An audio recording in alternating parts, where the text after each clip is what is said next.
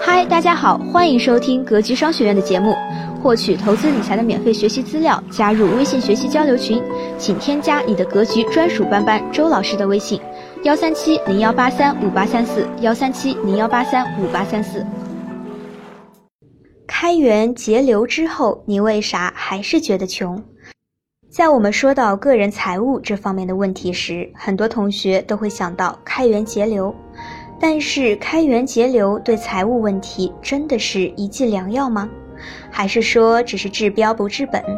我们先来看看这其中表现出来的思维方式。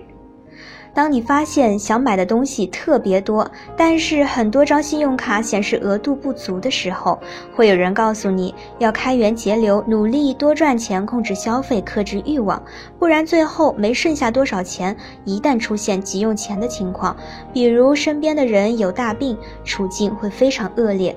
你把话听进去了，很顺利的，你欠的钱像砖头一样越堆越高，钱包像纸一样越来越薄。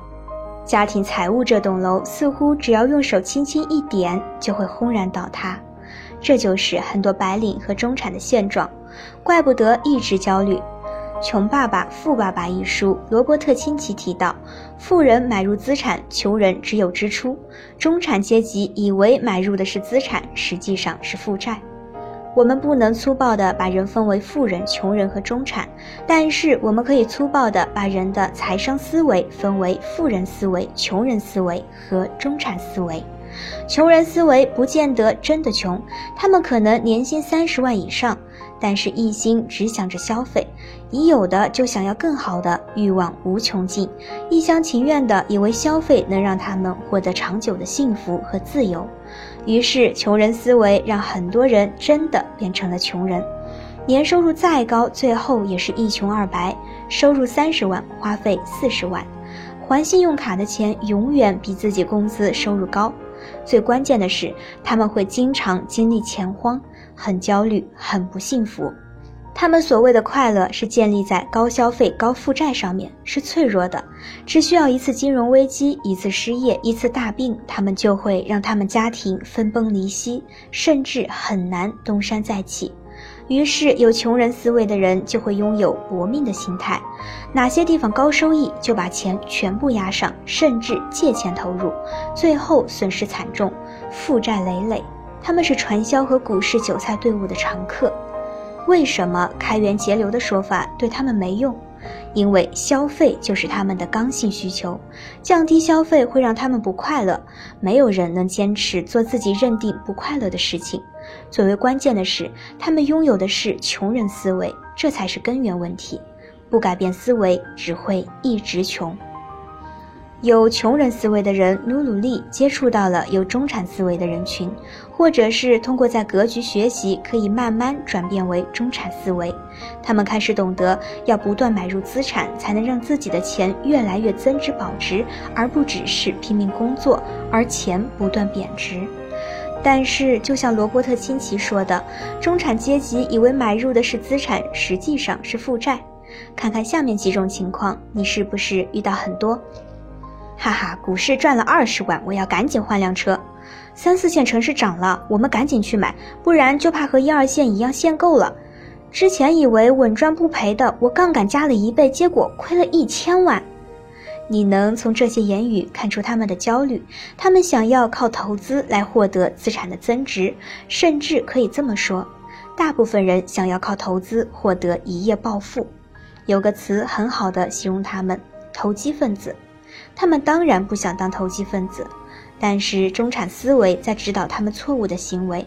他们在努力开源，不仅仅增加主业收入，还在想着赚取投资的被动收入，减少一些不必要的开支，把钱投入他们所认为的资产。大部分中产正处于这个阶段，但是他们的焦虑还是无法解决，他们的情况似乎也没有多大改善，甚至可能比穷人思维的人更加惨。本来这四十万可以买辆新车，结果就因为听你的拿去做投资，结果现在亏完了。这是穷人思维在嘲笑中产思维，根源在哪里？中产思维的人根本无法识别资产和负债。为什么我们格局商学院通过无数的课程，带大家了解了市面上百分之九十的金融产品，教大家如何识别金融风险和金融骗局，还是会有很多人遇到一种新的投资产品，就来问我们，老师，这个产品适合投资吗？思维无法转变，结果依然惨不忍睹。二零一零年，全球最有钱的三百八十八个人所拥有的财富，差不多相当于全球一半贫困人口及三十五亿人拥有财富的总和。到二零一四年，变成了八十五个人；二零一五年，这个数字变成了六十二人；到二零一七年，你们猜猜变成了多少？答案是八个人，一辆商务车就可以装下了。财富思维的阶级化正在使世界上的财富两极分化越来越严重。全球八个富人所拥有的财富，比世界一半贫困人口的财富还要多。试想一下，富人手头上的一百亿不断在买入正确的资产，增值保值，十年变成五百亿；而大部分穷人思维的人，通过提高消费的金融，不断把钱送给富人。有中产思维的人不断买入以为的资产，房子、股票、基金等金融产品，实际上是负债，不断亏钱，不断的被收利息，亏掉的钱也自然到了富人的手里。当富人摸索出财富的秘密，不断买入资产，财富呈指数型增长的时候，穷人和中产还在想着如何进化。这个过程，他们努力保持财富不流失，但是却依然不断的流向富人。那么，到底什么是资产，什么是负债？资产有两个特性，至少需要满足其中一点：一、自身长期保值增值；二、无需经营，能带来源源不断的被动收入，不断给你口袋增加钱。以一套一线城市的房子为例。三百万的一套房子，每年增值百分之八，并且每年还有租金收入六万，那就算是不错的资产。如果你是一家公司的股东，投入一百万，占公司股份百分之三十，无需经营，每年都有十五万分红，那也算是不错的资产。负债有两个特性，至少满足其中一点：一自身不断贬值；二不断从你口袋拿走钱。以一套十八线城市的房子为例，如果不是自住房，一百万的房价跌成九十五万，而且还需要二十年不断给银行利息，这就是非常典型的负债，会源源不断从你口袋里面拿走钱。如果你购买的金融产品一直亏，从零八年经济危机被套到现在，基本上就是非常严重的负债，一直贬值。以信用卡为例，消费十万块不分期没有利息也是负债，只要一分期，每年要交百分之八左右甚至更高的手续费。即使你投资了十万的金融产品，今年收益是百分之八，但是你信用卡十万块一分期，基本上你今年的投资收益就是零。所以千万不要随便使用信用卡，更不要分期。信用卡是资产的隐形杀手，随时可能吃掉你辛辛苦苦获得的投资收益。反思一下，你现在持有的资产有多少是在亏钱的？有多少是在不断跟你拿利息的？这些损失掉的钱最终流向哪里？有更加残酷的事情，即使你已经能够简单的识别资产与负债，你和富人思维还差了一亿兆，你和富人思维还差了一亿光年。富人买入资产，穷人只有支出。中产阶级以为买入的是资产，实际上是负债。富人买入的资产能长期增值保值，最重要的是他们有自己擅长的投资领域。也许你今年获取了一些不错的收益，请问你能够长期十年以上稳定的获取收益吗？不行，这个问题足以难倒百分之九十九的人，不然富人思维怎么会属于百分之一的人呢？很多中产思维的投资范围很广很乱，P R P 理财、基金、股票、比特币、房产，投资赚钱全看运气，没有自己熟悉的投资领域，也不知道自己买的是资产还是负债，无法获得稳健的长期收益。也许有的人擅长房产，打算这几年靠买卖房产来提高年收益，但是限购把很多城市都禁止投资了。即使靠亲戚朋友的户口，也买不了多少套。更为关键的是，个人投资者炒房必然受到国家限制。投资本质上也是一项技能，买入资产，不断买入增值的资产，应该是越做越轻松的。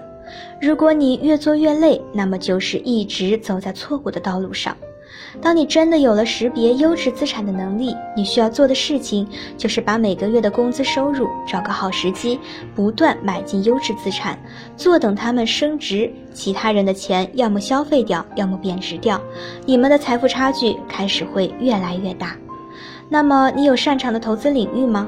如果没有，先投资保本的理财产品和货币基金，选对一个投资方向，在正确的方法论指导下，尽早入门，尽早拥有自己的富人思维。否则，中产思维只会给你带来无限的焦虑以及恶化的现状。至于选择什么方向来让自己登上顶峰，可能你已经知道答案了。你有没有发现，很多电影和小说的英雄都是通过不断找到越来越高级的宝藏，来让自己成为越来越厉害的人物，进而打败越来越强的阻碍，实现自己的目标。宝藏怎么来？贵人相助，偶然得到，之前积累的福报的回馈。但是，没有多少英雄是靠自己制造出宝藏的。赵正宝老师说过，世界上最有钱的东西都是免费的。不是空气、水和阳光，而是在投资领域能让你实现财富自由的真正宝藏。最难的不是怎么消化吸收这些宝藏，最难的是这些免费的宝藏埋在某个地方，你不知道放在哪里。通过宝藏图，通过仙人指路，通过以往的福报带来的运气，来找到这些宝藏，让你快速提升。学习正确的投资理财知识，找对正确的投资心法。在格局商学院，无论是免费的课程还是会员课程，都散落着这么一些宝藏图。你学习越多，越能找到正确的道路。希望今天的分享能给您带来收获。好了，本期的分享就是这些。了解更多系统的投资理财课程，获取免费学习资料，加入微信学习交流群，请添加你的格局专属班主任周老师的微信。幺三七零幺八三五八三四，幺三七零幺八三五八三四，咱们下期节目再见。